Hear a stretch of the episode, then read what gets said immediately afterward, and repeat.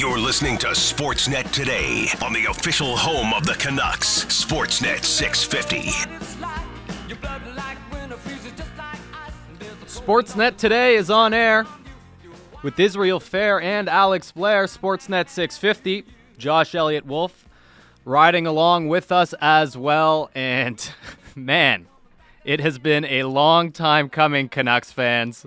What a game to clinch the first series win for Vancouver since 2011. And heading into this show, Alex, we were saying, look, the Canucks play a Friday night game against the defending Stanley Cup champions. We've got a show coming up on Saturday afternoon for two hours. We're either going to be previewing the first game seven since 2011 or wrapping up the first series win since 2011. Well, the way the Canucks came out in the first 10 minutes of that game started to give us an indication that it might be the latter, that it might be a series recap, and the rest of the way they left no doubt. Again, I'm Israel Fehr, uh, a staff editor at The Athletic, also a regular here on Sportsnet 650.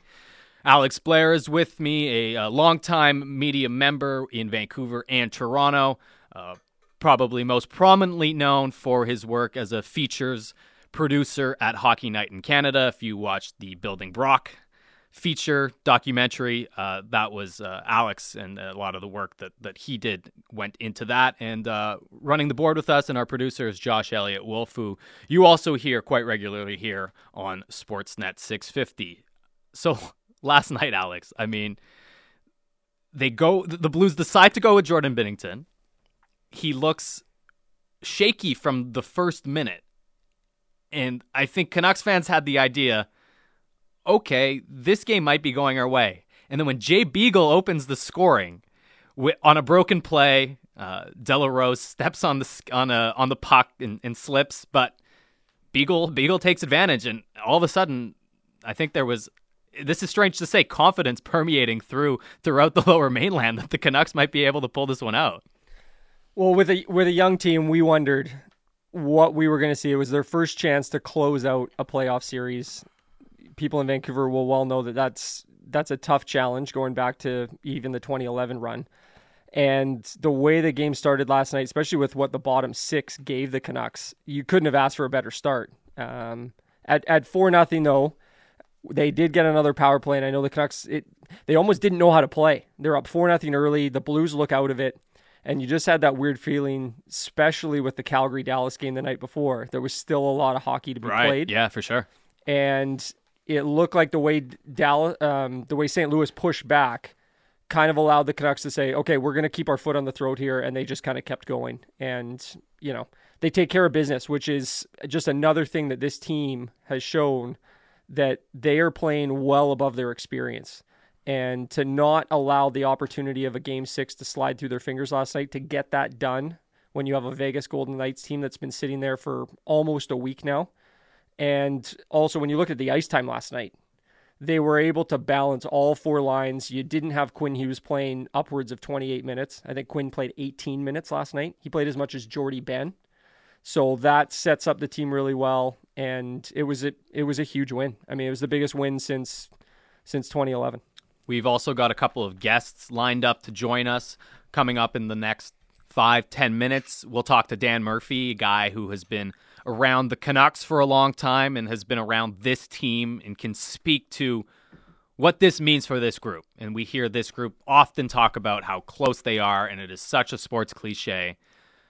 But in this case, it really does seem that everything has lined up for this group with the young players and the veterans coming together and as you said, Alex, the bottom six stepping up. And it doesn't erase the last four or five years of contract talk and whether or not this is the way to build this team.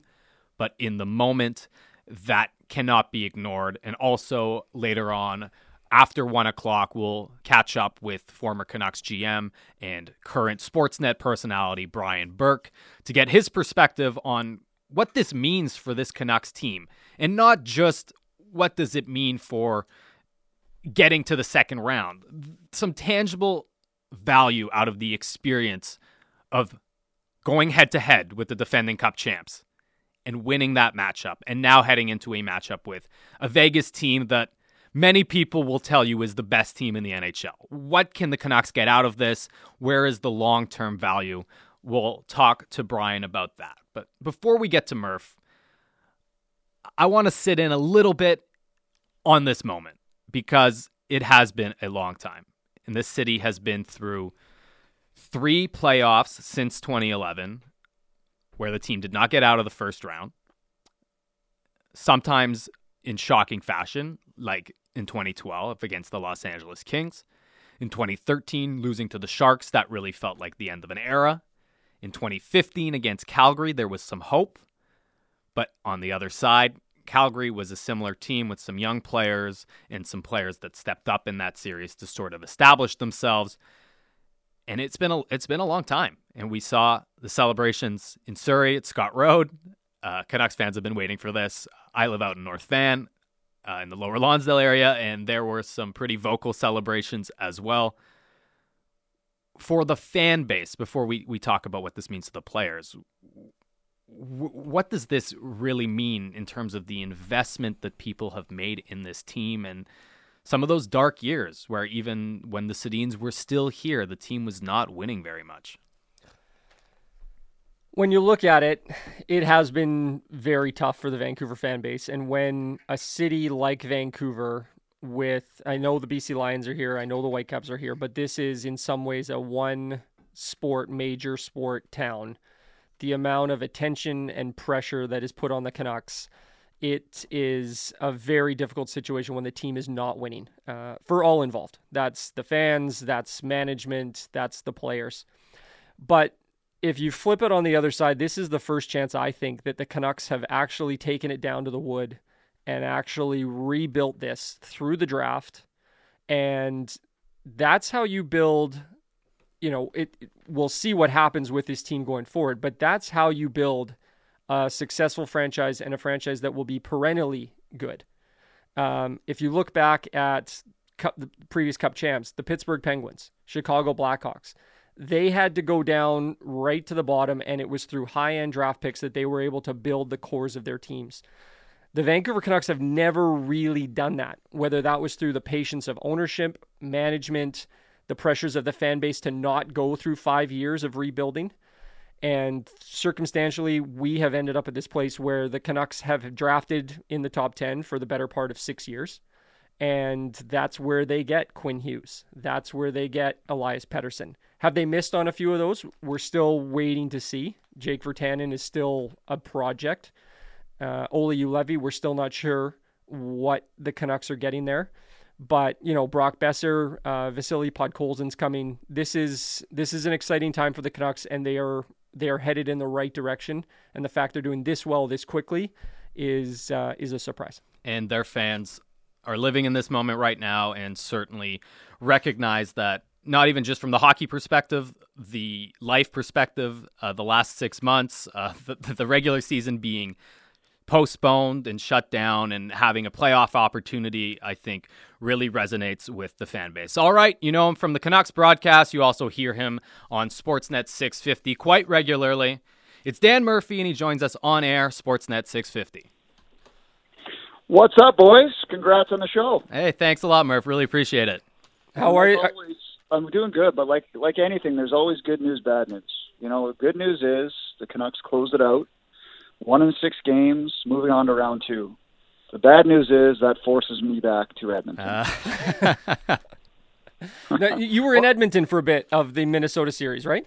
Yeah, I was there for the whole uh, playing round, and then uh, came back for this round, and I'm heading back tomorrow morning. So I believe I'm hosting tomorrow night's game, and then I'll be um, reporting for the duration after that. So all good. You know, it's uh, people ask how weird it is, and I say it's no weirder than the last five months uh, just of life. So it's uh, the hockey's been fun, and uh, you know I can chat with the likes of Farhan and Thomas and uh, G and Principe. So there's people there to talk hockey with, even if there's no fans in the building. It's it's good enough. One of the reasons we wanted to have you on, Murph, is through your job with Sportsnet and the regional broadcast. You are probably as close to this team as anyone. And I know through the first round and now in, or through the play-in round and now through the first round. Seems like this team has surprised a lot of people, and I wanted to ask you how surprised you were seeing this team play over the last two to three weeks. In perspective, Yeah. going back to the beginning of you know how this team started the season and then the pause and everything that entailed. Yeah, I mean, I, two things. I mean, I was like most people heading into the season. Um, I didn't think the Canucks were a playoff team. I thought that they were an improved team, but were likely going to finish, you know, maybe three, four, five points short. Uh, and then we all know what happened. They had like a nine point cushion. It went down to one point, the pause. Uh, they were reeling a little bit. So, you know, I'm not sure uh, had the pause not happened if they would have made the playoffs. Uh, if, if we can debate it, and who knows. Uh, but then going into the play-in round, you know, I thought Minnesota was going to be challenge for them just because of the five-on-five play and the way that Vancouver uh, it really hadn't excelled that much at that during the regular season. Uh, so when they dropped the first game, I, you know, I was like most people saying, "Oh no, here they go." Uh, they pulled that one out, and then, you know, I, I'm not much of a sports gambler, but I probably would have bet a thousand bucks halfway through Game Five the Blues are going to win that series. I mean, they had won two games in a row. They were absolutely dominating. Um, I know most, most people are saying that uh, Markstrom turned the tide. I don't think so. I mean, I, I, he, he allowed them to stay in it. I think the Miller goal turned the tide and gave them belief. Yep. So I, I'm surprised. I, I, I really am. I didn't think, uh, you know, after they won the first two games, you knew they had a chance. But when they dropped the next two and they were down three one in game five, seemingly with no life, I did. I wouldn't have given them a chance. And to see them rally, score some goals, uh, and then win in the fashion they did in game number six, uh, yeah, you know, I, I am. I am surprised the way it's played out so far. Resiliency has been something that, whether it was giving up the 3 1 lead uh, in game two to St. Louis and then finding a way to win in overtime, or as you mentioned in, in game five, I mean, they looked lifeless through the second period and then to, to be able to turn it. What's the what's the area that you've noticed the biggest change with this group uh, or growth as we sort of restarted here after the pause? Well, I will say it. I think it is the five on five play. Now, I, I think we expected them to get beat up by the Blues in that fashion. Um, but I don't think uh, that um, you know, even though they were getting beaten territorially and uh, you know, shot share, uh, all that kind of stuff, uh, the Blues, uh, you know, they had some great chances uh, in moments in the second half of Game Five and Game Six. But I thought that Vancouver, you know, held its own, didn't give up the middle of the ice as much as they did in Games Three and Four. So I think the five on five play has improved. Um, from the regular season. And I'm sure that's something the coaching staff looked at uh, over the pause and said, if we are to do anything in the playoffs, this has to be an improvement. Um, you know, another surprise for me is just just how, and I, maybe I shouldn't be surprised, but just how good Quinn Hughes has been. Uh, you don't need to shelter him. Uh, he's playing 23 minutes a night. Uh, he is by far Vancouver's best defenseman. He can control the game from the back end, and and defensively, he has not looked out of place. So I think my two biggest takeaways uh, so far um, is the, the improved five and five play and uh, just how dominant Quinn Hughes has been. I would say that Travis Green didn't officially become a Vancouver Canucks coach until coaching a playoff series, and not only that, but facing some criticism, which was sent his way, I think, primarily after game three, maybe a little bit after game four. And to your point, Murph, about the five on five play, in the last two games, a lot of that has to do with the way that Travis deployed his lines and decided mm-hmm. to be a little bit more creative than maybe uh, we've seen him be in the past. What did you see in the last two games from Travis Green and the coaching staff of what they did, with, especially up front, but a little bit on defense as well, given that Myers has been out since uh, since game two? Yeah, I mean, I think the adjustments have been key. Um, you know, and it's you know, such a stark contrast to the last time the Canucks were in the playoffs with Willie D, who never ever wanted to change his lines. You can all remember the post game stuff. Yeah, I thought about it, but then I decided to stay with what we had, and right. it didn't work. Um, so you know, Travis uh, doesn't have that much patience. Uh, even during the regular season, he was known as a guy that would shorten the bench. He'd pick the guys who he thought were playing the best, and he would play those guys, and he would mix the lines up. Um, but I think he had to do it out of necessity. Uh, the top line of the Blues was so dominant in games three and four that he had to figure out a way to, you know, balance things a little bit more, force Berube to pick uh, his poison, uh, and in order to free up some of his guys. Um, and I think that, uh, you know, the Virtanen move is one that I don't think many people thought was going to happen. I mean, I think when he plays with those guys, it's high event hockey, but he scores at a pretty good rate uh, with those two players. So you're taking a chance defensively but you're given the boost offensively. And I think that Travis Green has to be given credit for that uh, because he realized that if he didn't make those changes, they were going to get buried and they were going to get beaten. And sometimes changes are out of necessity through injury, like on the back end. Uh, but sometimes you have to do it just to change the course of action. And, uh, you know, I applaud Travis Green for that because, um, you know, it takes some guts, uh, but I also think it was necessary. And if it wasn't done, I don't think we'd be talking about the series being over right now. Dan Murphy joins us on air with Israel Fehr and Alex Blair on Sportsnet 650. We're to ask Brian Burke this uh, coming up later in the show about the the tangible value that this experience has for these players and how someone in the organization, someone in a management role, would would view these games. Uh, you've you're around the team, you've been around the team for a long time, and, and you know this group quite well. From that perspective, what is this experience? Whether it is taking into account the fact that they're doing it in this bubble setup that's completely unique, but that they're that they've gone head to head with a couple of tough teams that they've survived it, and now they're heading into a series against the team that some people might say is the best in the league. What mm-hmm. what does that mean for this group, and what what are they taking from it? Well, I mean, I'll say this. You know, I, I don't know. I'm not sure what it means to guys like Hughes and Pettersson. I think they're just wired that they were going to succeed in the playoffs regardless. I don't know if that makes sense. That we shouldn't be surprised they rise to the occasion. And you know, I know Pettersson was playoff MVP in Sweden, um, uh, leading them to a championship of actual. So I like I'm not surprised so much with those two that they've risen to the occasion. Perhaps uh, you know to the degree they have is a little bit of surprise. But where I think it's valuable are to some of the other players, players like Troy Stecher, who was thrust into a bigger role. And him and Edler had some tough games, no doubt, in games three and four. But I think uh, these types of experiences for a player like him um, is going to go a long way. For players like MacEwen, uh, I think will help. Uh, Jake Virtanen. So I think there is, uh, you know, a tangible benefit to playing, even though it's in the bubble, uh, to playing these games and seeing, you know, what, you know the cliche, what it takes to win.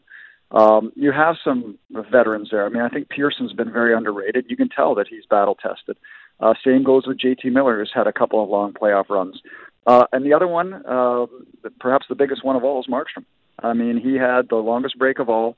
Hadn't played since uh, February 22nd, I believe. Had the procedure on his knee, uh, but he continues to be Vancouver's MVP. So I think there you can pick out certain players that this is really helping, uh, without a doubt. Um, but I'm not sure I would say I'd put Pettersson and Hughes in there because I just don't think they needed to experience it to learn from it. I think they were good enough to step in and play like this.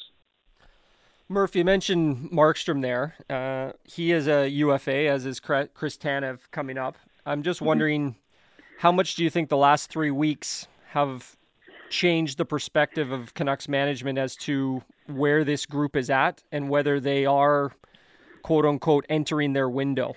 And how much that'll affect the decision with Markstrom, knowing that Demko's sitting there, and I guess the Seattle expansion draft is also on the horizon. Yeah, I mean, a, few things. I, I think Markstrom, the, the desire has always been to get it done, um, and I don't think this performance changes that. I think they wanted to do it anyway, uh, so I think he's priority number one. Um, priority number two, I'm not sure if it's Tanev or Toffoli, but um, perhaps Toffoli forces your hand there. Maybe he is looking to go back to California. His wife works for the Dodgers. Maybe the desire for him, and I'm just I'm I'm guessing here. I have no inside knowledge. Or maybe the desire for him is to uh, perhaps uh, not sign with uh, with Vancouver. So maybe that is uh, opening the door for Tanev a little bit. Um, but I, I think you have to sign Markstrom, and then you deal with the expansion later. Maybe you have to deal uh, Thatcher Demko. Maybe you play that chip to get another piece that you need. Um, you know, and the window thing, I'm not sure. Like, I, I don't think that the Canucks are legitimate contenders this year. I mean, things are weird and things happen.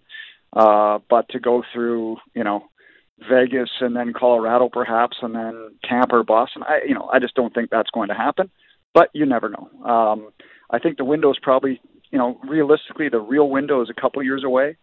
Uh, but that said, uh, to have that window count, you have to sign Markstrom now. And the good thing with him is there's not a ton of miles on him, right? He didn't have a lot of starts before the age of 25. Uh, he kind of blossom late, so maybe he has more life into his early 30s than some other goaltenders. Uh, so I think that has to factor in as well. But Markstrom's priority number one, and then you you figure out what you need to do with Toffoli. uh, if he wants to resign, um, and Tanev as well. So uh, I think there's a, a good chance two of those three will be resigned. And then, of course, you have to look at Virtanen and Stecher as well the RFA market. Now, um, I don't know if luck is the right word, but uh, you maybe get relief with Ferland if he's unable to go next year. Uh, so maybe that helps, but I don't think they'll know that until you know whatever late in the off season, whenever that is, uh, Christmas time.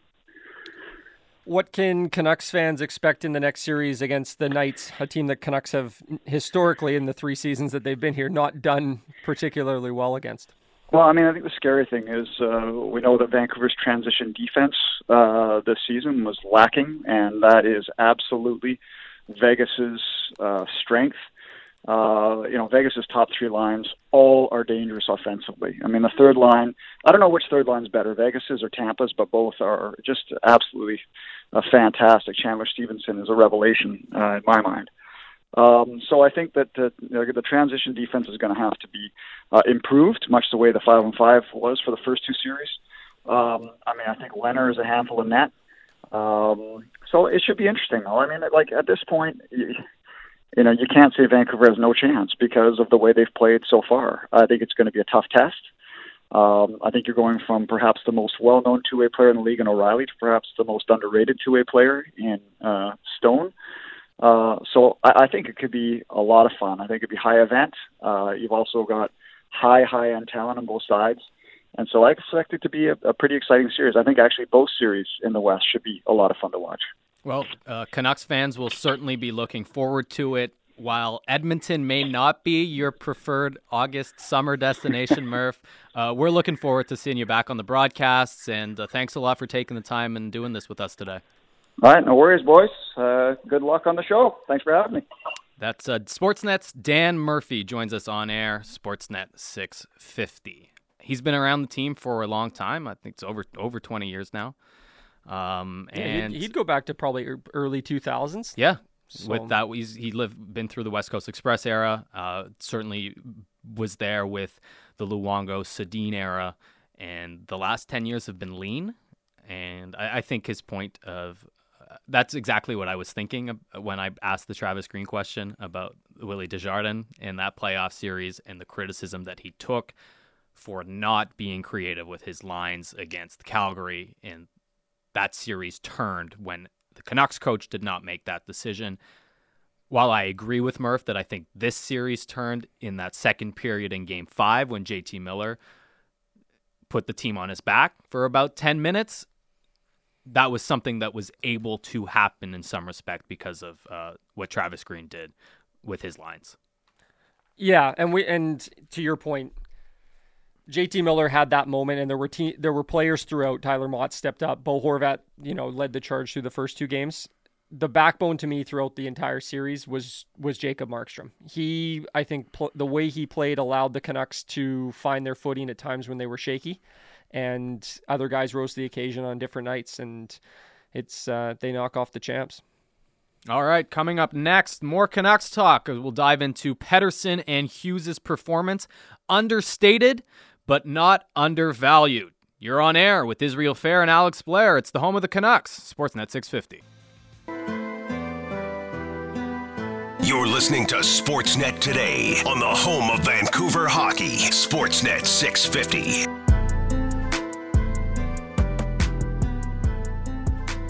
Sportsnet today rolls on on air with Israel Fehr and Alex Blair, Sportsnet 650 can always text the show, text the station, 650 650. You can get us on Twitter. I'm at Israel Fehr, and Alex is at ACPW Blair. Uh, could have thrown some more letters of the alphabet in there, buddy. I have a lot of middle names, and Alex Blair is a fairly common name, so trying to find a. Yeah, I've just gone with that. So, uh, Josh Elliott Wolf is also here with us we are talking Canucks after a huge Game 6 series clinching win over the St. Louis Blues. Before we dive deeper into that, and we're going to spend some time breaking down the performances from Quinn Hughes and Elias Pettersson in particular. Some news out of the bubble. That uh, appears like Mike Milbury, NBC's Mike Milbury, will not be part of NBC's broadcast going forward. Uh, guess it was Thursday night uh, with some comments that he made that uh, women might be a distraction for players, and, and, and, within the bubble, they're not there, so players can focus on hockey. Was uh, taken off subsequent broadcasts and now appears to have left the bubble. I know that uh, yesterday on the station, Emily Kaplan was on. Uh, I believe it was uh, Canuck Central with Scotty and um, Bick to talk about that and uh, we may we may revisit that a little bit later in the show because it, it's it was a talking point. Mike Milbury in the states anyway is a big time commentator, and he will not be calling playoff games moving forward. Uh, so that is something to keep an eye on. All right, back to the Canucks. For me, this series, Alex, you can break down game by game. We did our first show together last Saturday after game two and we spent a lot of time talking about Bo Horvat. That was Bo Horvat's game Friday in game two. He set the stage in the first game with a couple of really nice goals and then elevated to another level in game two. Overtime winner. Huge, huge goals for this team and really indicative of his journey with this franchise since he was drafted in 2013, this year becoming captain. And that was the defining player for the Canucks in that game two win. I look at game five, and Jacob Markstrom was huge in that second period where it looked like the series was slipping away. But they needed to get some goals. Someone needed to pick up Jacob Markstrom, and that was JT Miller, who scored the goal to make it 3 2 and then did a lot of the handiwork in the offensive zone to set up Jake Virtanen for the game tying goal. All of a sudden, the Canucks were off to the races, and really since then, through game six, they've looked like a different team. And then last night, you're looking at another two goal performance from Tyler Motte, Antoine Roussel with a big goal to make it 2 nothing, uh, which is something that he has done occasionally throughout his Canucks career the last couple of years. He's been able to come through with some of those big goals at, at a really clutch time, if you will. Troy Stecher got in on the scoring. Uh, Brock Boeser got a power play goal it wasn't a game defined by Elias Pettersson or Quinn Hughes. And I think if you look at the series, you wouldn't say that Elias Pettersson or Quinn Hughes defined any game. But they were the two best players for the Canucks in this series. And Hughes had some games, I think, especially early. And you mentioned earlier, didn't have to play all that much yesterday. And Travis Green hasn't been afraid to play him. This was an opportunity to give him some rest because he's going to be heading into a pretty big matchup. And Pettersson, sort of the same thing uh, has been just hugely consistent. And Dan Murphy just said it with us. He had no concerns, he had no qualms about those guys stepping into this situation and thriving because this is how they're wired. This is the success that they've had before coming here. What is it about? I guess let's let's start with Hughes specifically.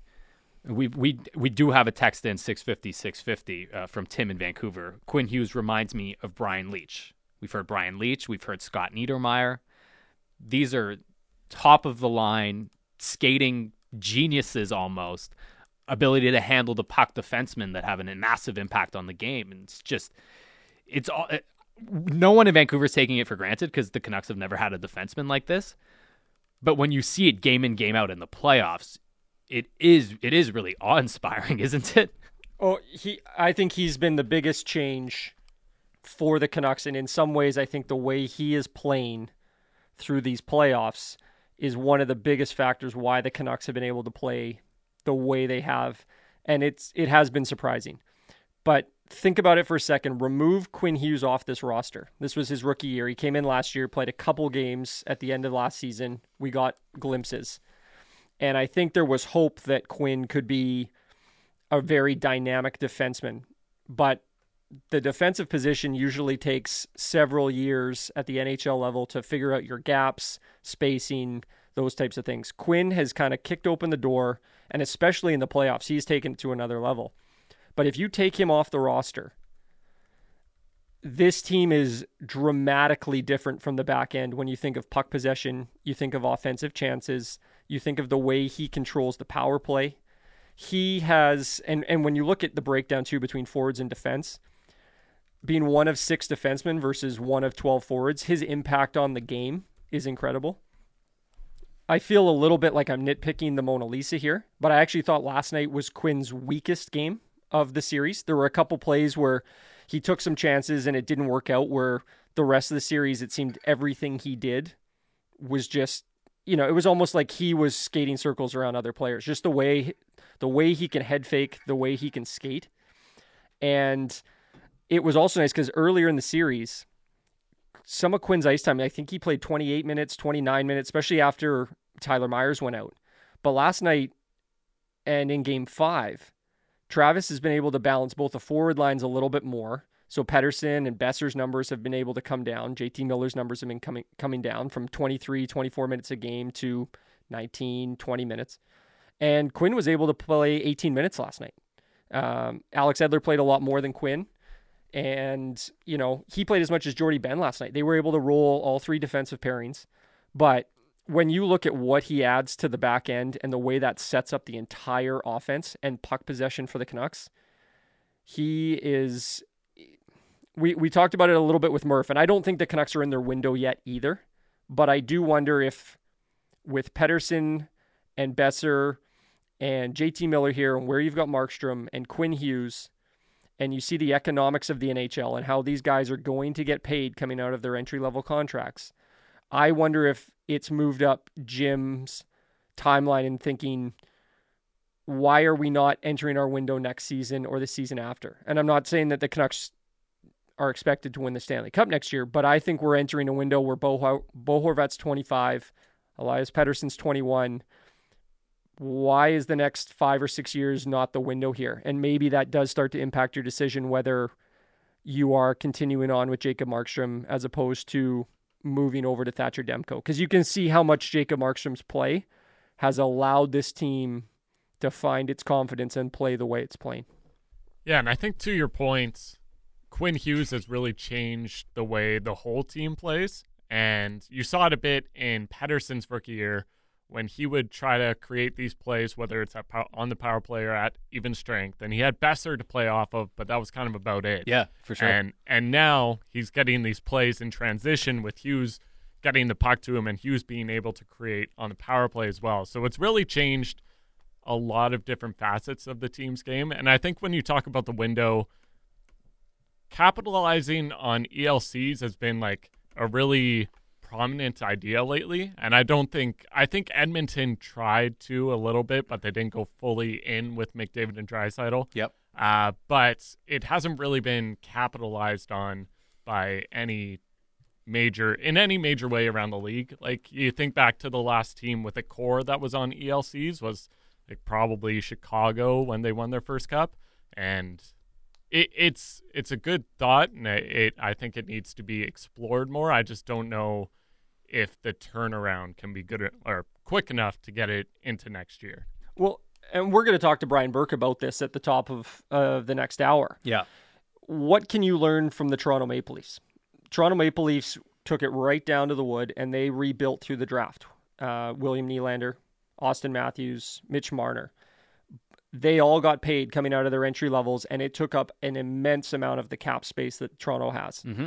And what was thought three or four years ago of a team on the rise, and there were a lot of the similar comparisons that we're hearing now to the 09 Blackhawks. And they have not been able to find that depth because so much of that money, well, and you add in the, the free agent signing of John Tavares, so much of that money's taken. But it'll be interesting to hear what Brian has to think as the economics of the NHL have changed here in the last few years. And this will be the first chance the Canucks are having to come through this because unlike Boeser, where I think there were still some questions whether they wanted to commit big money long term, those questions do not exist for Elias Pettersson, and those No. questions are not going to exist for Quinn Hughes. No, they they're going to set the market. I think Josh's point is a good one because it's an easier said than done situation. Of course, the value is there if players like Elias Pettersson and Quinn Hughes are going to perform on their entry level contracts.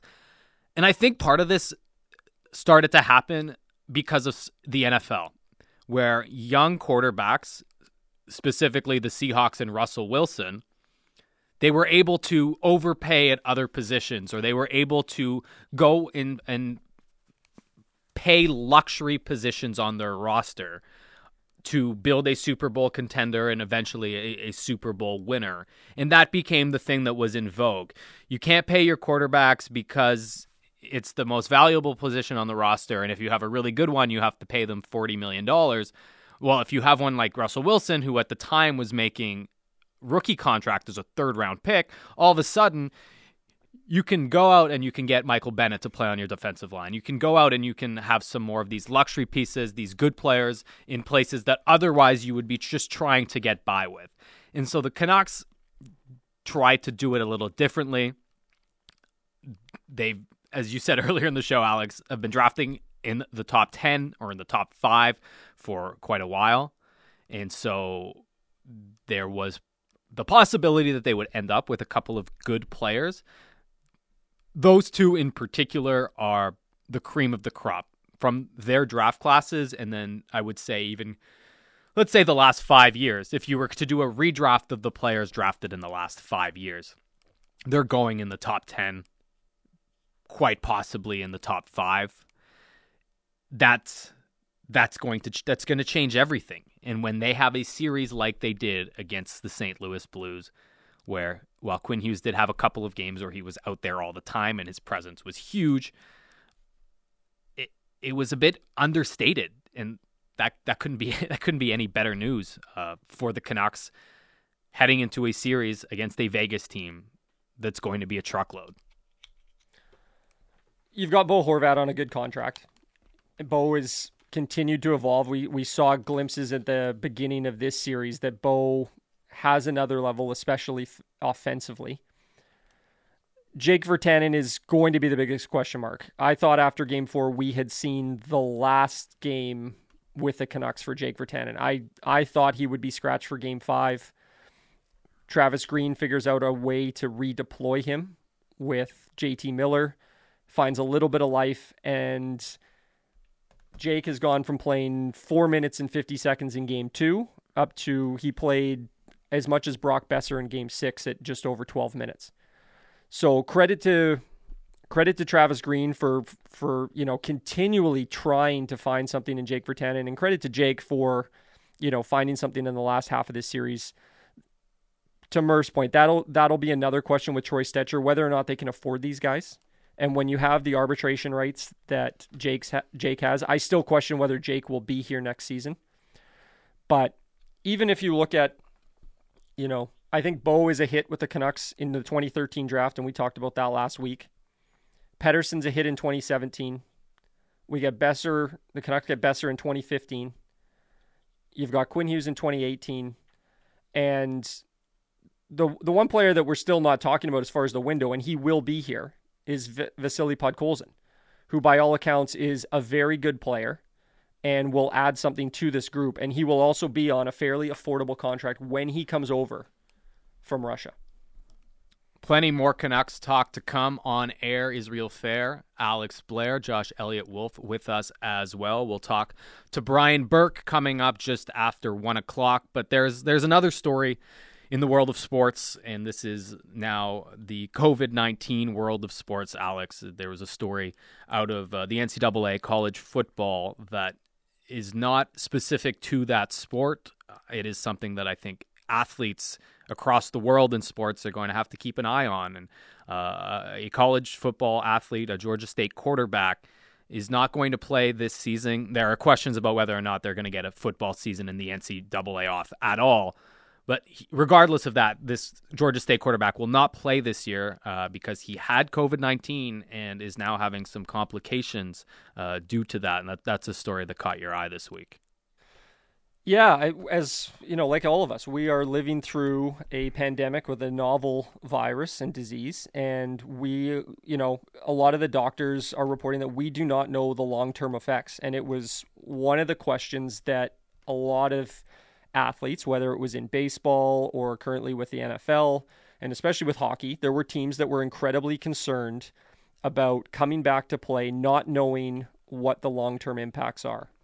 And on Thursday, uh, Michele Colasurdo, who's the freshman quarterback for Georgia State University out of Atlanta, announced that he will no longer be playing this season. And the backstory here is he was diagnosed with COVID 19 in late July.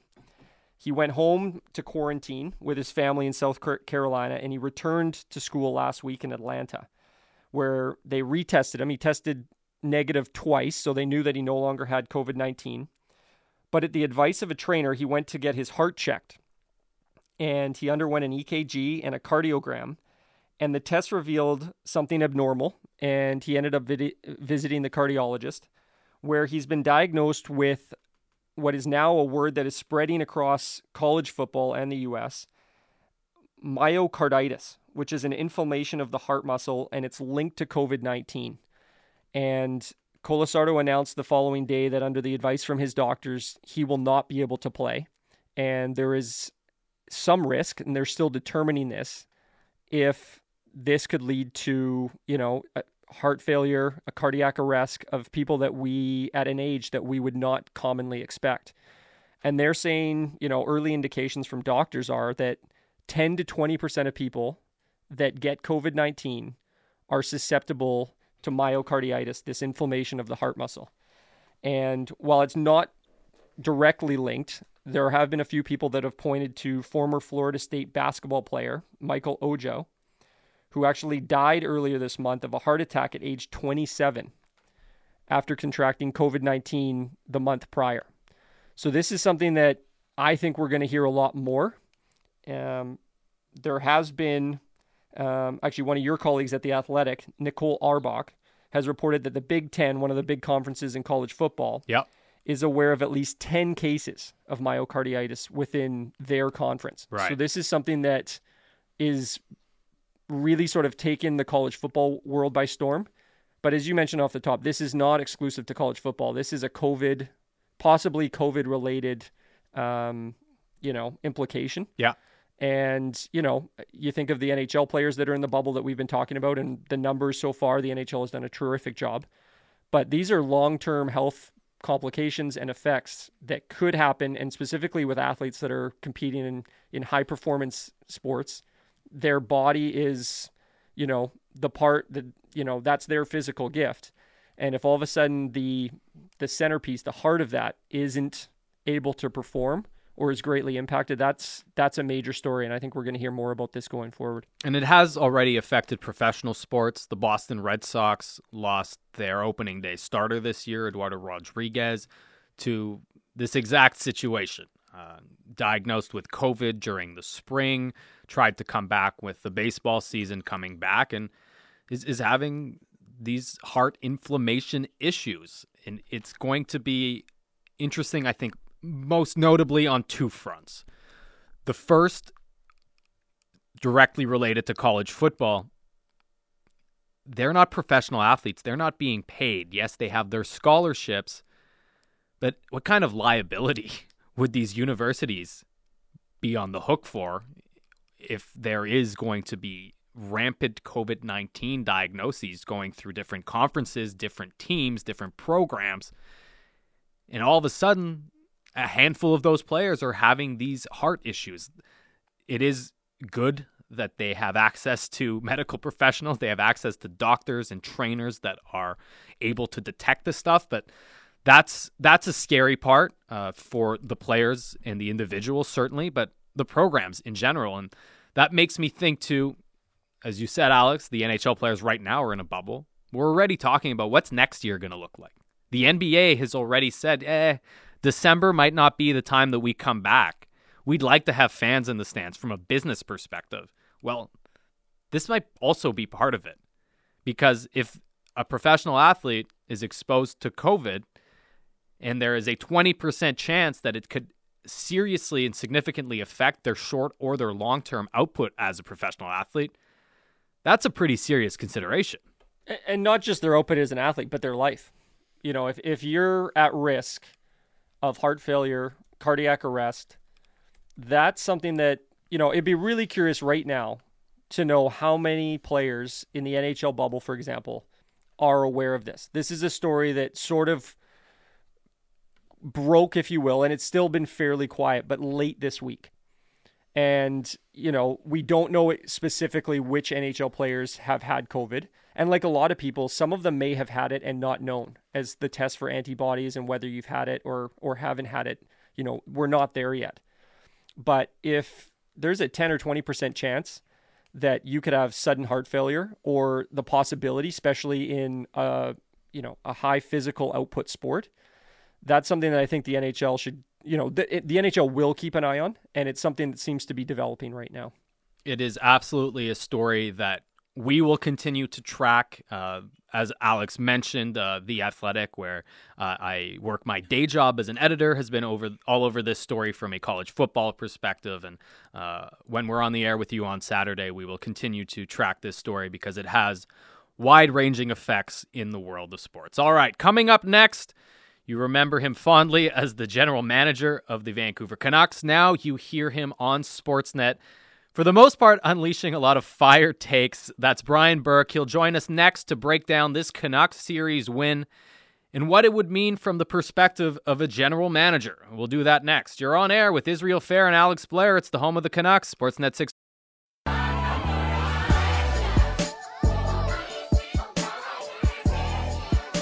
Listening to Sportsnet today on the official home of the Canucks, Sportsnet 650.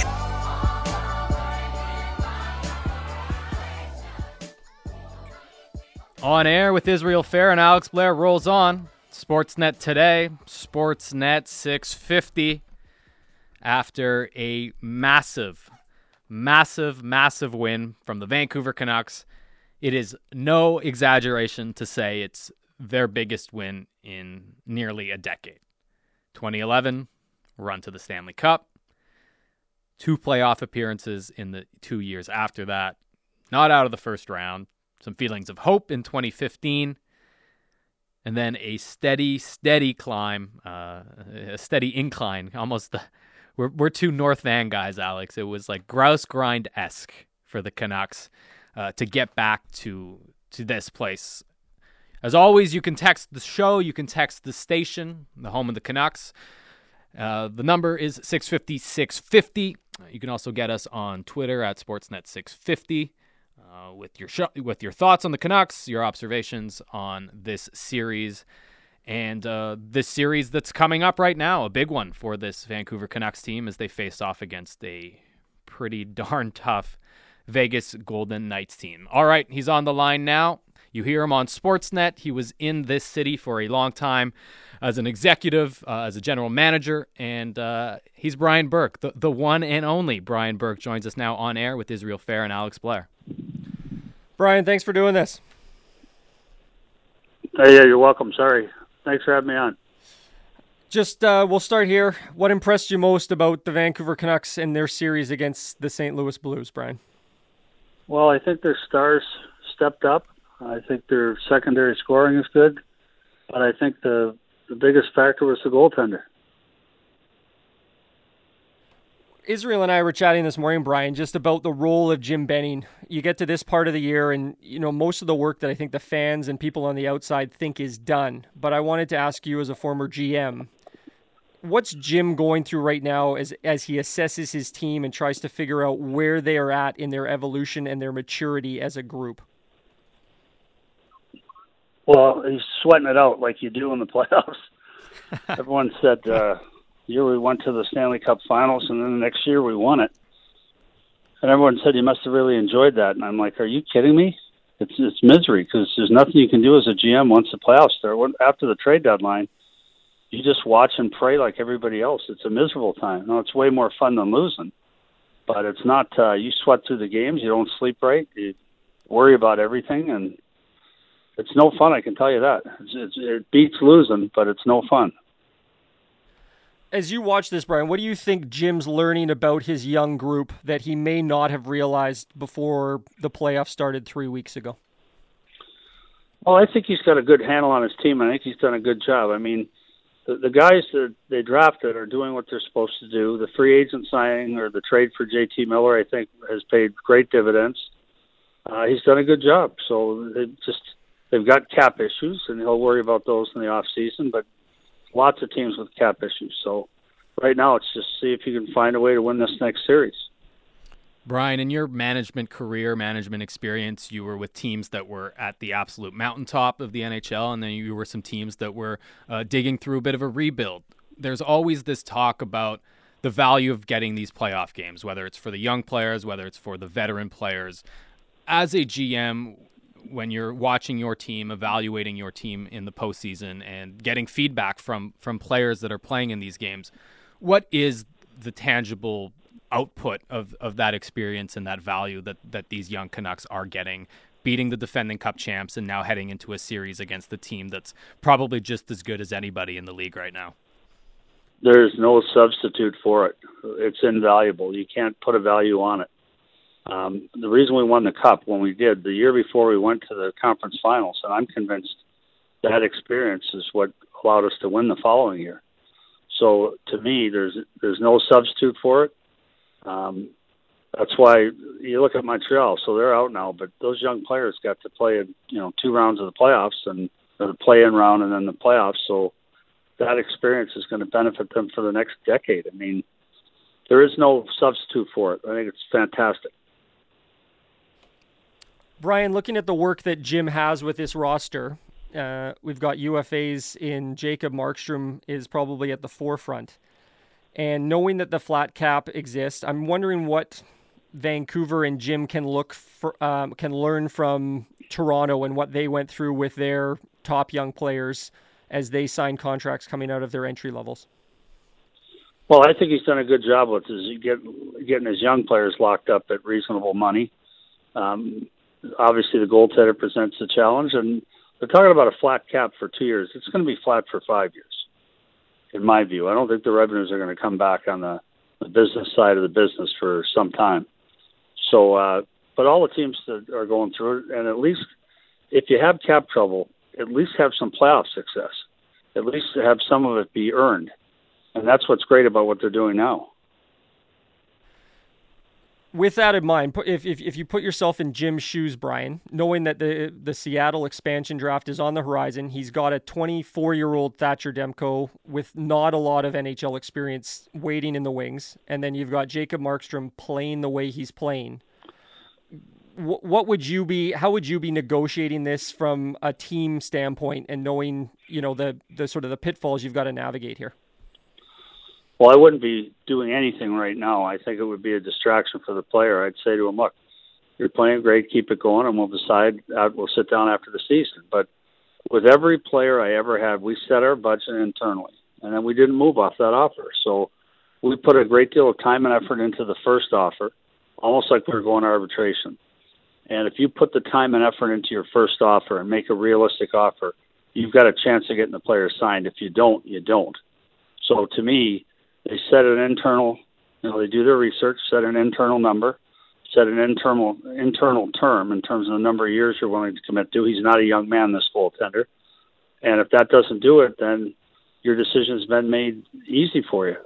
But this notion that this guy got that, so we got to pay that, I never ascribed to that theory. We always set our prices internally. Same with trades. On trade, we we said if we were going after a guy, we said this is what we'll go to and nothing more and we stuck to it. Same with free agents. We, July 1st, we would set, you know, we tried, tried to sign Brad Richards when I was with Toronto. We set the, the budget internally, made an offer. We're, we were told it's a joke compared to what we're going to get from other teams. And I said, okay, we'll move on. Brian Burke joins us on air. Israel Fehr, Alex Blair, Sportsnet 650. Now that we're on to the second round, Brian, and we've seen the teams that played the round robin, I think for the most most part, most of them needed a little time to get that playoff jump in them. Uh, we saw the teams in the play-in round that that got off to good starts. For the most part, carry that over into the first round and, and now on to the second round. Across the league, which teams do you feel like are playing at, at their absolute best? And is, is Vegas in that discussion?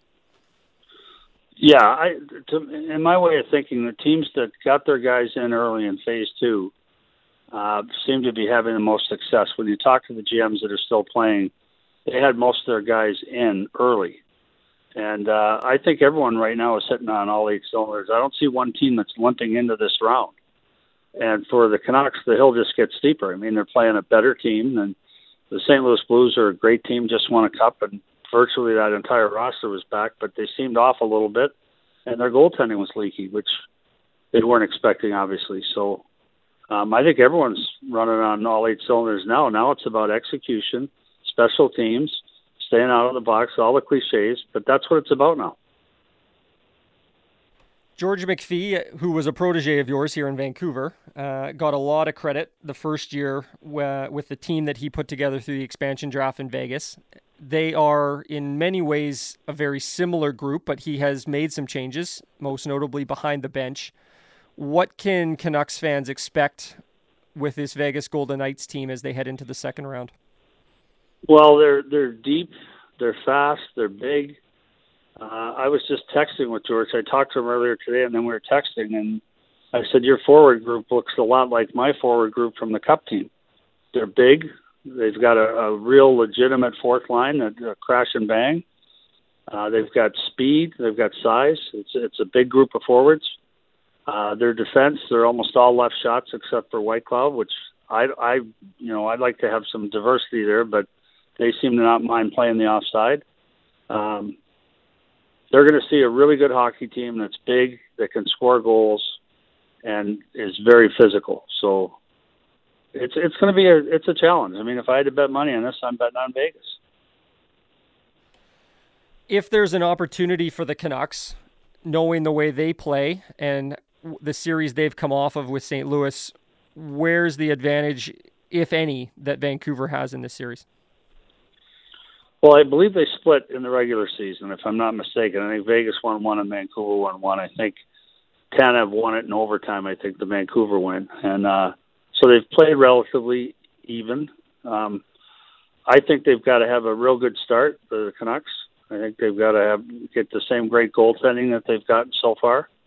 I, I think you can make a case that Markstrom's been the best goalie in the playoffs, and uh, that has to continue. I think he had one bad game in the last series. Otherwise, he was brilliant.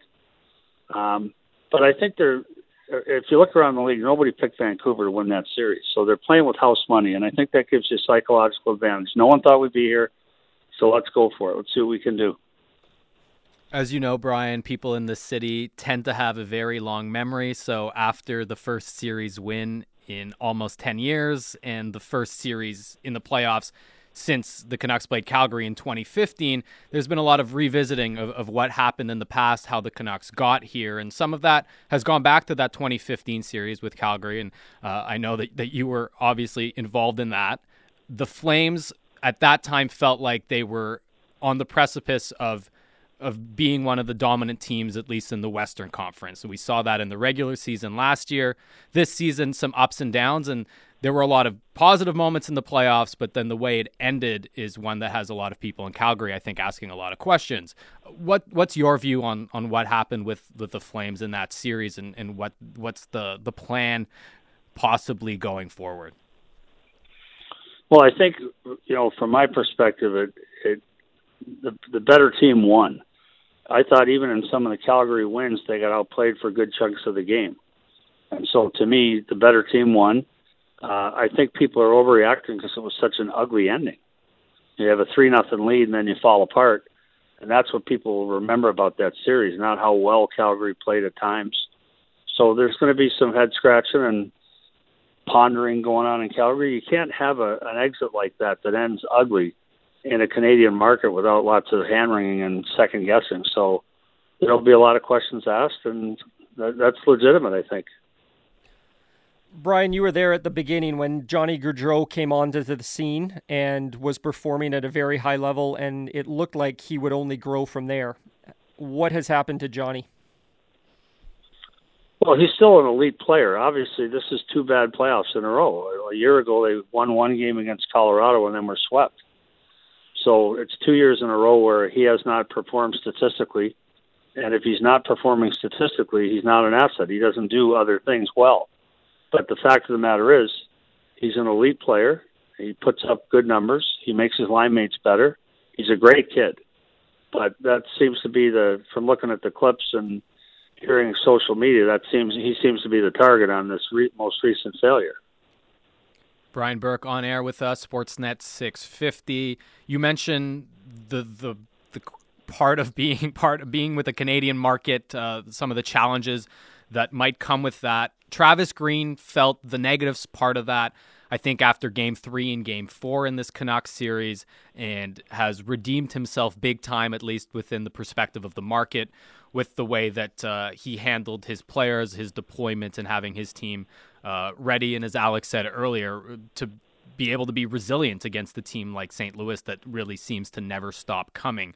What is that challenge for a coach in that playoff environment where even if there aren't fans in the stands this season, uh, they know that the markets they care deeply about uh, the status of the team, how the team is playing. What what is that challenge like for a head coach?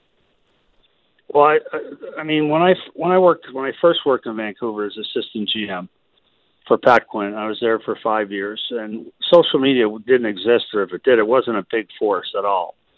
And what's changed, the two biggest changes in my tenure as a GM in my 30 plus years working for teams, the two biggest changes are the evolution of the goaltending position and the emergence of social media. And so my view is I never paid any attention to any of it, and that's my advice to any coach or GM in in the NHL. Don't pay attention to it. Vancouver's a, a notorious market. They're fickle. They, they've got a they've got a real dichotomy in their fan base. People love the team no matter what. People, you lose one game and they they want to fire the coach. Brian, you and I had the opportunity to work together at the NHL scouting combine for a couple years for Hockey Night in Canada. And I remember vividly when a young Quinn Hughes came in for the 2018 draft, and he was someone that you were very familiar with because his dad, Jim, was on your staff in Toronto. I'm just wondering if you could give me your perspective. Obviously, he was a very small player. I'm wondering, give me your perspective on how he's evolved so quickly and uh, and what you see out of Quinn and how how much he's impacted the Vancouver Canucks blue line. Well, I I said on the broadcast, I said that's a small man, but I wasn't, um, and that's the only reason they were able to draft him where they drafted him. Right. If he was six two, he'd have gone much higher. And the fact of the matter is, he is a small man, but he was. I first met him, and I remember he was like six or seven, and we had our skating party, and there's these three kids down in one end of the rink, and one of them is obviously elite. And I said, Who, whose, whose kids are those? And Jimmy Hughes said, They're my kids. I said, How old's the How old's Quinn? And he was like, uh, He's seven. And I, I thought he was like ten. The way he was skating around, like he was elite, very at a very early age, like phenomenal. Like both the parents are really good athletes themselves. Uh, he's got two brothers, one playing pro hockey and the other one's going to. Uh, he, he's been an elite player, and they would come to practice and skate after the guys got done, and so I've I've watched him mature. Like I don't know if I've ever seen a skater like in my entire life that is better with his edge work than Quinn Hughes, and his vision is phenomenal. He, he's just scratching the surface of what he's going to be. Like what you see now is greatness, and he's going to get better. He's going to get stronger. He's going to get more mature, but he's got a couple things that are elite: his skating, his vision, and then the third thing is he's got a great ability to be evasive. And if you're going to be a small guy that carries the puck a lot, you've got to sense when there's a danger coming, and you've got to get rid of that puck or turn back or do whatever. And he rarely gets hit hard. It's pretty impressive, and it's a skill that a small elite defenseman needs to develop, and he's got that going really well it has been very impressive. Canucks fans, I think, are enamored most of all with, with Quinn Hughes. And as you know, Brian, having been in this market for a long time, when the team is rolling, it's a fun place to be. Brian Burke, you hear him weekly here on Sportsnet 650 on the starting lineup. You obviously see him on the broadcast as well. Uh, thanks a lot for doing this, Brian, and, and we look forward to seeing you back on our t- TVs uh, pretty soon. Yeah, thank you, and good luck to the Canucks. That's Brian Burke, uh, former GM in this city and now a voice on Sportsnet. And as I mentioned, you can hear him weekly on the starting lineup with James Cybulski and Perry Solkowski right here on Sportsnet 650. Couple interesting things from Berkey, as usual, when you when you get a chance to chat with the man. The Quinn Hughes stuff is huge, and Brian has the reputation uh, for favoring physical play. Uh, but that's it, it's it's funny because he has that reputation. He's also the guy who pulled some draft day wizardry to draft the Sedins. and he's also the the guy who uh, won a Stanley Cup with a player like Teemu Selanne. He's not, you know, not a power forward, a, a goal scorer, a very smart player, but I think uh, also traded for Phil Kessel while the the GM of Toronto. And so while there there seems to be this thought that he likes physicality and some of it is is the quotes and I think I think Brian plays into that a little bit. I believe truculence is in his Twitter bio.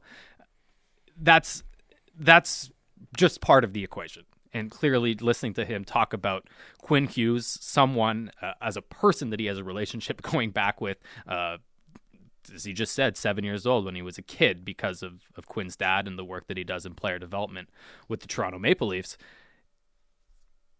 It is true that those skills tend to shine at a really young age, and Canucks fans Canucks fans are seeing the best of it. And I do agree with Brian that it's probably the tip of the iceberg. Well, it was interesting. As Brian was talking about the evasiveness, it actually took me back to the 2007 draft, which is actually when I was just starting out in the media here in Vancouver. And if you go back, that was the year Chicago had the number one pick. But what really drew it to this market was Kyle Turris was in the mix, who was a New Westminster product. He was playing with the the Burnaby Express. Yep. And I remember going out and doing a story with Kyle and his family when he was playing in Burnaby. And just it happened that the night we were there to watch the Express play, Dale Tallon was in from Chicago scouting. And one of the questions at that point with Patrick Kane, who was also in the mix and was playing and putting up big numbers with London of the OHL, was his size and whether he could do what he was doing in junior at the next level. And you look back now, and when I think of Patrick Kane, as much as I think of the skill, I can't think of a time where Patrick Kane has been hit. He is incredibly evasive. And that was the first thing that came to mind when Brian was talking about Quinn there is that Quinn seems to have that same innate ability to sense the pressure, sense when he's in a troubled zone, and he has an unbelievable unbelievable ability to turn back or Right. just shift the focus and just sort of avoid hits. And even when he's defending, It seems like he slows down play. Like he, it seems Totally. like he, someone is coming at him at full tilt, and he somehow, by the way that he stops, the way that he turns, the way that he pivots, it, it, feels like he's playing in a on a different dimension. It's it's crazy. Yes. And and it's it's almost as if he can sense what's about to happen two or three steps ahead and he's able to just oh just I'm going to take a left here. I'm going to loop back and he uses the same thing defensively. You know, he's got a he's got a big right winger coming down on him then and the guy's probably got 30 or 40 pounds on him. He doesn't hit him, but with his use of his stick work and also just taking an angle, he's able to almost rub the guy out along the boards, take the puck, and just turn back. So, um, but taking it back to you know to Patrick Kane, you look back now, it was the Blackhawks inevitably took Patrick Kane at number one, and I don't think there's any doubt he is he's the best player in that draft, and is now arguably maybe the best U.S. born player. And maybe at some point Quinn gets into that conversation, but that's Sure. a long way down the road. Patrick Kane's laid down a pretty good track. Yes, and then you know JVR went second uh, with Philadelphia, and Turris ended up you know going third. Yep. And Turris has had a very good career. We're not sure what's happening. You know, there's questions about you know a possible buyout in Nashville, but in the end, the size did not prove to be a problem for Patrick Kane at the next level. It is for some people, but you know, as Brian was mentioning the evasiveness, that was the first thing that I thought of. And and when you look at Patrick Kane, he has had a stellar career in the NHL, and he has done it all below the height of six feet. It is, yeah. It's it's impressive. The Canucks have never had a defenseman this good. They've certainly not had a defenseman like this. It's the the new era of play on the back end, and it's a big part uh, for why the Canucks were able to knock off St. Louis and move on to this series with Vegas. Uh, we'll continue to break that down. We've got a, a text in from Bobby from the Docks. He wants to know the status for Toffoli and Myers. Uh, we will do our best to up that, update that next and, and continue to set the scene as we move away uh, from this series, uh, Canucks and Blues, and look towards Vancouver and Vegas. And we'll do all of that next. You're on air with Israel Fehr and Alex Blair, the home of the Canucks, Sportsnet 650.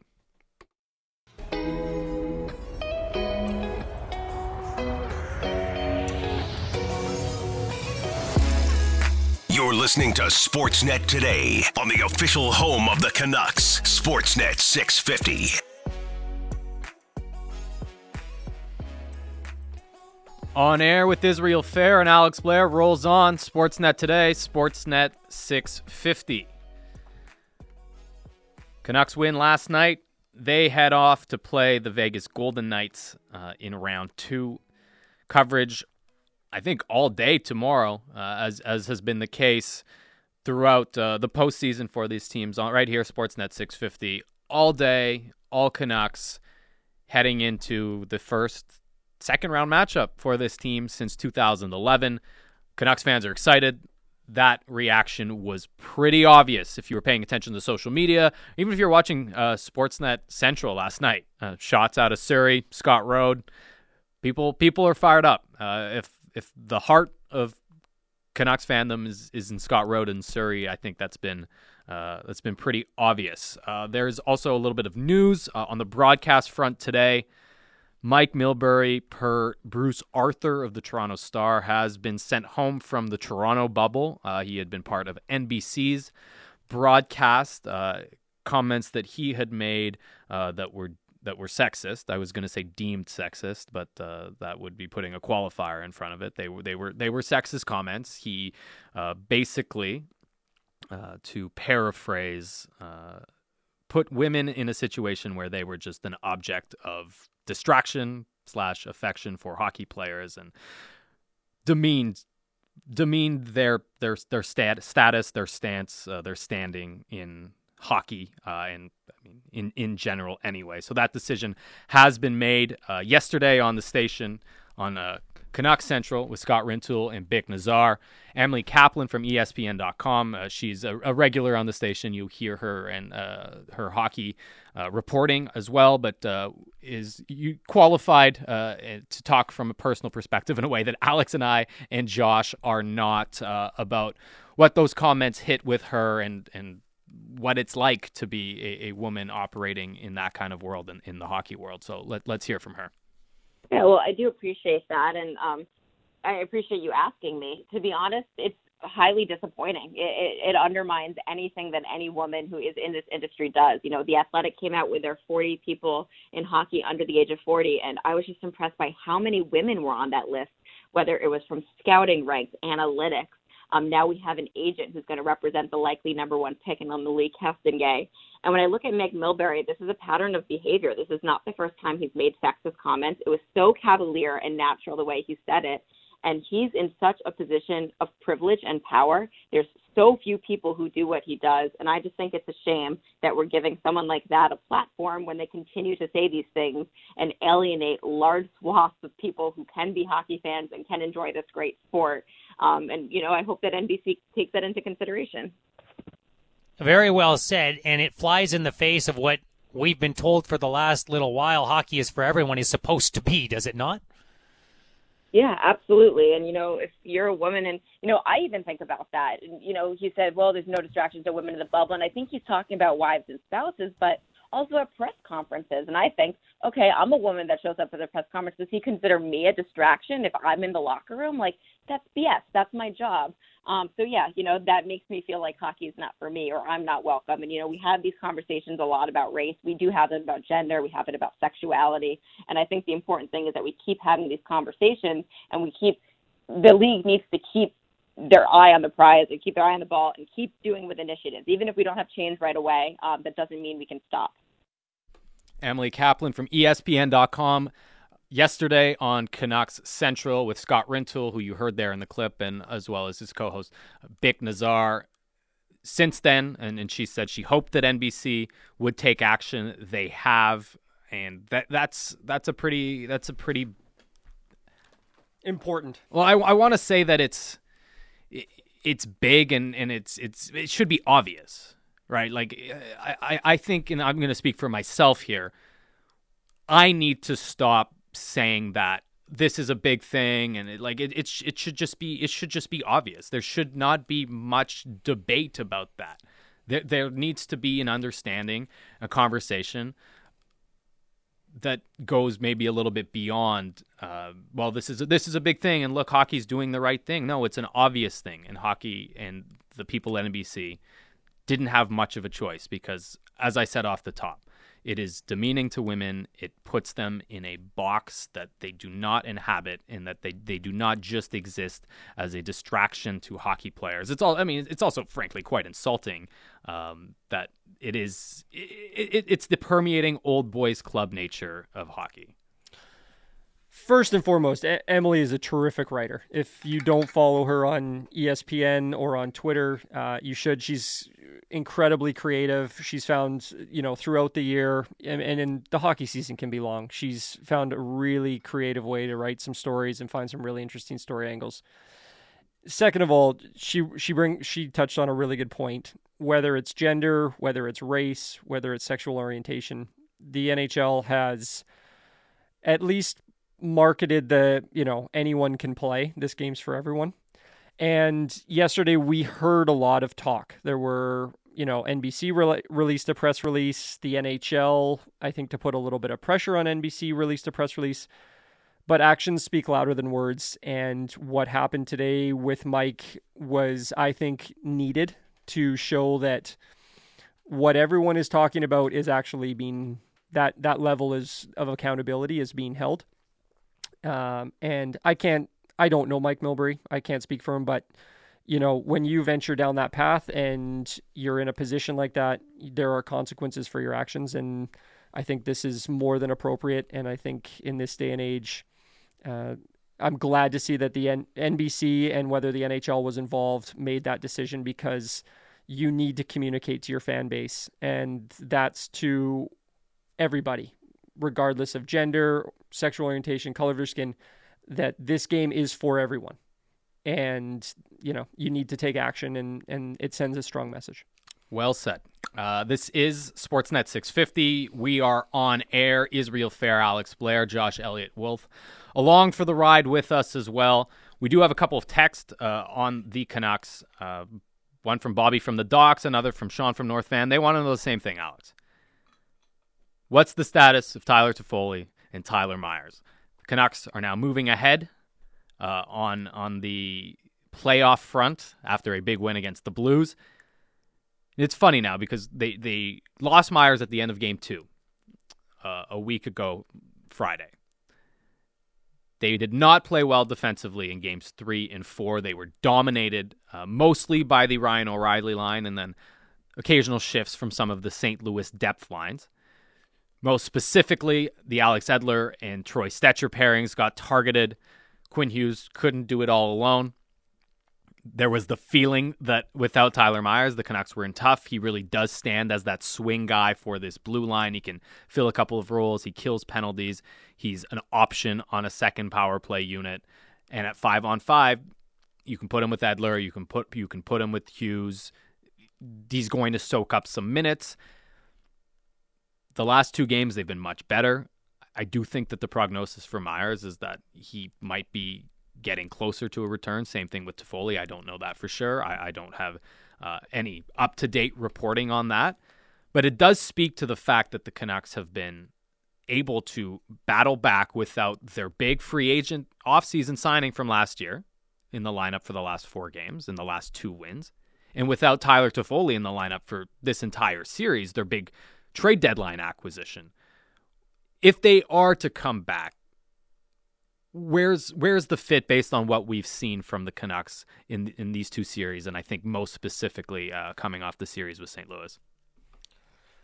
My gut feel is that Tyler Myers is maybe a more important piece to return. But having said that, I've been really impressed with Oscar Fantenberg and Jordie Benn. Like I thought they've actually played fairly well. They played pretty big minutes yesterday.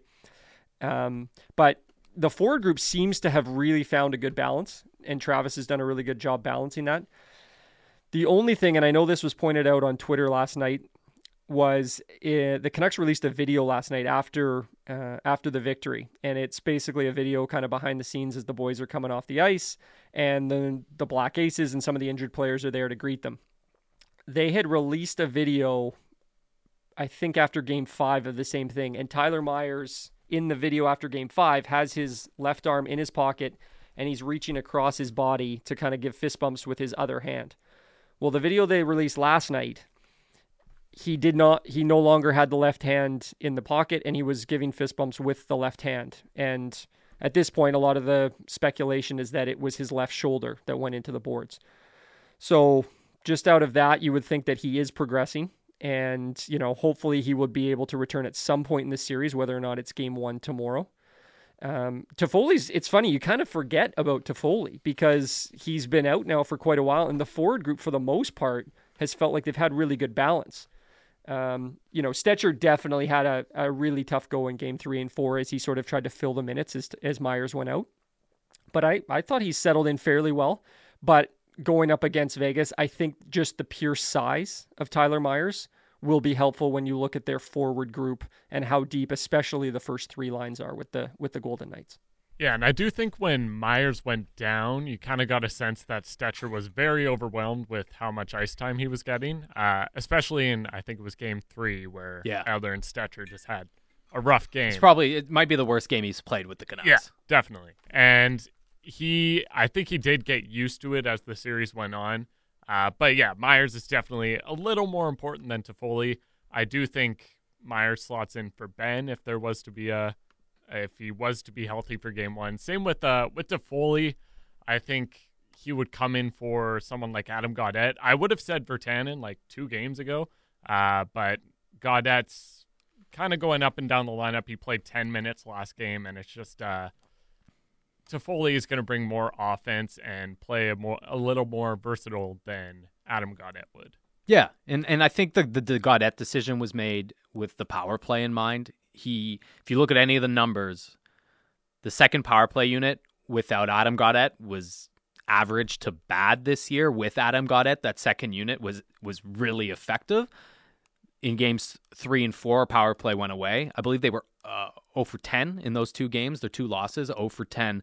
And the thought was, okay, well, while Zack MacEwen brings a certain element, five on five, and some of that physicality, we need to go deeper into our strengths and have that that uh, power play element with Gaudette back in. Uh, but they actually had contributions from other people in the bottom six, especially last game, but Tyler Motte's uh, game five as well.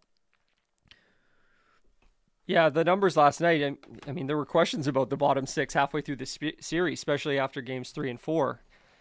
And last night, you know, you look at the bottom six, they put up eight points and drove the bus. I mean, it was a really balanced effort for the Canucks throughout this entire series. We talked about Bo Horvat through JT Miller, JT Miller and the evolution. I mean, Jacob Markstrom just throughout was really solid. But last night, between Beagle, Sutter, Roussel, Tyler Motte, Adam Gaudette, I mean, they really, you know, you look at the Canucks now and you're thinking they're a deeper team. This was not a team that you perceived to have a lot of depth. And uh, it's really nice to see that coming to the forefront. They're going to be extremely challenged, I think, in this next round. Uh, it was funny, we were talking to Brian, and, and then we chatted a little bit about the 2007 draft. It made me think a little bit of the 07 Anaheim Ducks that he was talking about. And that was the group that returned after losing the Western Conference Finals in 06 to Chris Pronger and the Oilers. They then make the trade in the offseason to br- bring Chris Pronger in. And that was, you know, the Canucks got through, I believe it was St. Louis in the first round, but got, or was it Dallas, I think, in that first round. But they ended up facing Brian Burke. And this is the Yeah, Luong- Dallas. Yeah, this was the Brian Burke uh, or no, not Brian Burke, the Roberto Luongo bathroom incident Yes. in overtime of Game Five, Yep. and sort of the Scott Niedermayer goal. But that was you had a young Ryan Getzlaf, a young Corey Perry, and a young Dustin Penner on their third line, and that third line was such a difference in that series. And we didn't really know at that point what Corey Perry and Ryan Getzlaf and Dustin Penner were going to turn into. They were just high round picks that were sort of working their way into what was at that point a fairly deep lineup but they made a huge they made a huge difference. And I look at you know this Vegas team; they are they're deep, quite like that 07 Anaheim Ducks team that Brian Burke built. Yeah, and as far as depth on the Canucks goes, like obviously it's not going to be anywhere close to Vegas as far as consistency goes and just overall talent. But if you look at last night's game, Tyler Motte, Jay Beagle, Jake Virtanen played together for five minutes, which is actually more than Virtanen played with Pettersson and Miller. And that line when they were together, and I don't think it would be a line moving forward, but it was interesting. They had five scoring chances for and zero scoring chances against, and they also scored once. So, and that was the second highest of scoring chances for out of any line for the Canucks last night. The first being Miller, Horvat, Boeser, but that line also gave up six chances. So it'll be interesting to see if that's a combination moving forward because I do think Virtanen brings a little bit of offense to that line, though he doesn't necessarily drive play. Right, And, and yeah. when Virtanen isn't playing well, he needs someone else to drive that play. And we saw that uh, in in Game Five, given an opportunity to play with Elias Pettersson, JT Miller, they were the ones creating, but he was in the mix. Uh, his goal, he gave himself an opportunity to be open to to create that goal, and then the the Miller's Miller goal, he was he was battling behind the net. Virtanen was was staying on a puck, trying to keep it alive, um, and was able to to set that up. And now the Canucks are heading into a series against Vegas. Uh, we're gonna keep talking about how Travis Green approaches this. You mentioned this earlier, Alex, off air, that you like what Peter DeBoer has done with this group and that they've had the, personnel has changed since they went to the Stanley Cup final, but they still play in that relentless way. But it, it does seem a little bit tighter. And it does help when you are able to go out and get Mark Stone, who is the preeminent defensive winger, a guy who takes a lot of center responsibility as well. They do seem a little bit less run and gun than they were that first season, and that was even understanding the success that the Marchessault, Reilly, or, or Smith and uh, Karlsson line had. This is this is a juggernaut, and, and what Peter DeBoer has done coming in, even though the Gallant firing was surprising, seems to be working. Well, it's a it's a credit to George McPhee and how he built this team, and there could be it would actually be a fascinating book to go back and and start with George and his team at how they put this process together. Not only did they do a great job of selecting the players that made up the 2018 roster of the Vegas Golden Knights, they were actually able to stockpile a ton of draft capital. And even though they didn't win the Stanley Cup in 2018 when they get to the final, since then he's used a lot of that draft capital to supplement and fill in pieces, whether it's Mark Stone, whether it's Paul Stastny. I mean, you look down their roster, it is a very deep roster. Gerard Gallant was a perfect coach for them to w- the way he rallied that group of misfits, players that were left unprotected, really rallied that group. And as surprising as it was, he was let that he was let go after getting them to, to the Cup final the year before. Peter DeBoer, I think, brings a little bit more structure, and George, I think, has had a really good feel for that group and sense that they are they're right there. They need somebody to just push them over the mountaintop. And as we said, I, I think they're the best team in the West left. I think Colorado is likely the second best. I think Colorado, in some ways, is a little bit like the Canucks, but maybe a few years ahead with the way they've kind of built their team through the draft. The Canucks will have a really tough task here, but that's this is great experience for a young Canucks team. And as Brian Burke mentioned, and I believe I believe this going into the St. Louis series, they they were playing with house money at that point. The fact that they had gotten through Minnesota, I thought exceeded the expectation for this season. And had they lost to St. Louis, I don't think that that would have been on Jim Benning. I don't think that would have been on the players. I think they had reached their their potential for this year in growth. The fact they're even through that series, we're talking about even more house money. And what I hope that that does for the group is allows them they they can go out there, they can play stress free, and they can just play hockey, put their best game forward. If it's not enough, that's all right. You know what? That's Jim can assess that, figure out what he needs to do to take this group forward. But through this through this series, Jim will get a sense of where this group is at against an elite NHL team. Couple of texts in. You can always text the station 650 650. Uh, same topic, two different texters, Alistair in Clearwater and James, both wondering if Loui should be the scratch for Tyler Toffoli. Alistair writes, Gaudette brings energy, speed, and a degree of depth scoring that the Canucks will need against Vegas. Even if he hasn't found the score sheet so far, uh, Toffoli can make up for Eriksson's defensive play if needed. That was something that Dan Murphy brought up with us as well. That uh, he's been really impressed with Tanner Pearson. He's been underrated. He had a couple of snipes against Minnesota, and that's when you really notice him. Otherwise, it is more about that that 200 foot game, the the control, the physicality that will definitely be needed against Vegas. it, it's going to be a tough one. We wouldn't be doing our jobs as a sports radio show, sports radio podcast, without getting our predictions out there. So I'll put you on the spot, Alex. Canucks or Vegas? Well, I should qualify this with saying I thought St. Louis was going to win in six. And even going into last night, I thought St. Louis was going to win last night. I just thought the Canucks' lack of experience, and I think they had 10 players that had not pl- played a playoff game prior to this year.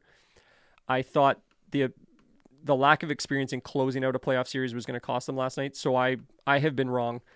I think this is Vegas in five or six. I just think they're too deep, and you know, not knowing where we're at with Tyler Myers, I think it's going to be a lot to ask that that bottom half group, which is now the bottom three defensemen, to go through Vegas. But the one thing I will say, and we were just chatting about it, between Toffoli, Zack MacEwen, and Eriksson, I think Travis Green can get a sense of the matchups in the first game and get a sense of how the team's playing. Those are three very different players, and I think he has the ability to change his lineup a little bit, uh, depending on you know Vegas is a fairly big team as well. Does he need Zack MacEwen in there? Uh, you would have thought he would have liked Zack a lot more against a fairly big St. Louis team, but you know maybe he likes Loui's subtle game. Uh, but if he thinks that we need, you know, they need more offense, then he's got Tyler Toffoli there if Tyler Toffoli is healthy. There's going to be plenty more Canucks coverage coming up after us. Joey Kenward's got Canucks connected tomorrow, and he's got, and he's got Trevor Linden this week. Trevor Linden, oh, that's next. that's a get. And tomorrow, Sunday, all day coverage uh, on the home of the Canucks. Leading up to tomorrow night's game, Canucks and Vegas game one, round two at 7:30 is the puck drop. But as I said, coverage throughout the day shows, pre-game shows, pre-pre-game shows, and as you also know, the unlimited post-game show that can go deep into the night. Earlier in the show, we had Brian Burke on. He will be part of the Sportsnet broadcast of the first game of the other second round series in the Western Conference, Dallas and Colorado. That game starts at five o'clock Pacific time on Sportsnet. And uh, yeah, it's gonna be a fun one. It's gonna be a fun one, man. Uh, it, it's been it's been really cool to see uh, the city and the Canucks fan base get behind this team. All right. On air with Israel Fehr and Alex Blair, our producer, Josh Elliott Wolf. We'll be back next week. This is the home of the Canucks, Sportsnet 650.